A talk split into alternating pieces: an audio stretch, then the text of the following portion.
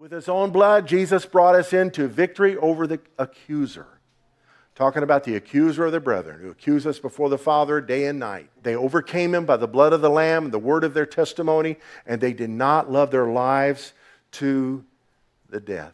So the blood of the Lamb is what makes it possible to overcome him and makes it possible for us to have a word of testimony and makes us possible to love him more than we love ourselves, to be willing to die for him. Without the blood of Jesus, none of these other things would be possible.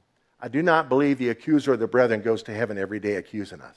I believe this activity happens on earth. He was kicked out of heaven. Jesus said, I saw him fall like lightning. So I don't think he's rebounding back there to accuse us.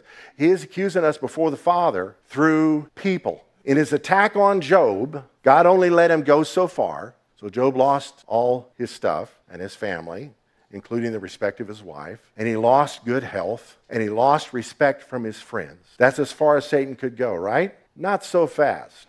The friends then light in on him after staring at him for seven days, and they say things that I don't think God gave them to say. In fact, one of them, I think it was the second one, said, An evil spirit visited me last night, made my hair stand up, and says, Who do you humans think you are, basically? So he was tormenting Job through people. May the Lord help us to not be tools of the accuser of the brethren by accusing one another, spreading rumors. It may be as simple as just hitting the share button, being a tool of the accuser of the brethren. God witnesses this. His, we're the apple of his eye. He's watching us. So the accuser of the brethren is accusing us day and night through one another. That has to stop, stop, stop. These self appointed watchmen on the wall on YouTube think they're called of God to always broadcast the sins of others. Do you know if there's one inaccuracy in their testimony, they are liars? It's the truth. A delicious meal with a piece of crap mixed into it, it's no good anymore. You may have 99 facts right and one falsehood in there. You become a liar, a tool of the accuser of the brethren. So, how do we overcome that? The blood. Not fighting back, because anything you say gets used against you. The police tell you that. You have a right to remain silent. Your friends will defend you. Because anything you say, they'll take it and twist it and use it against you. And they love the attention they're getting from you. And they're actually distracting you when you're called to a purpose and a mission higher than dealing with your critics. So, how do we overcome? By the blood of the Lamb. Jesus died for my sins, including those that are not even true.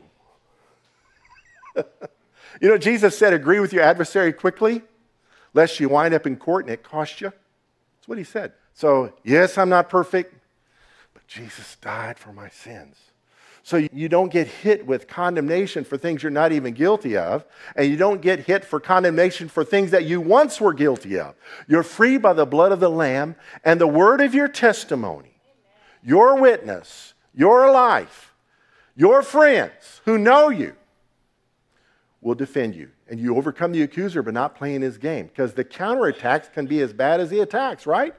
And not living our lives to the death. What's the worst that could happen? The rumors or the lies or the falsehoods or the, the slander could lead us to being killed. Remember Jesus? to live as Christ, but to die is so much better. So we overcome the accuser by overcoming the fear that he tries to generate.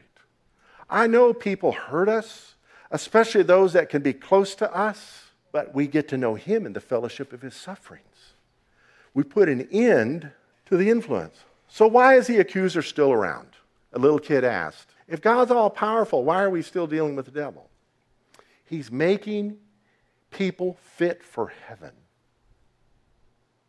So that if we learn to walk in peace while we're being tested by the accuser, then we're fit citizens for heaven. He's sanctifying us by his blood.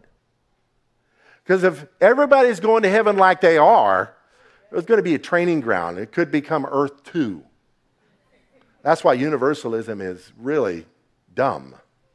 It doesn't line up with Scripture anyway, and heaven would cease to be heaven.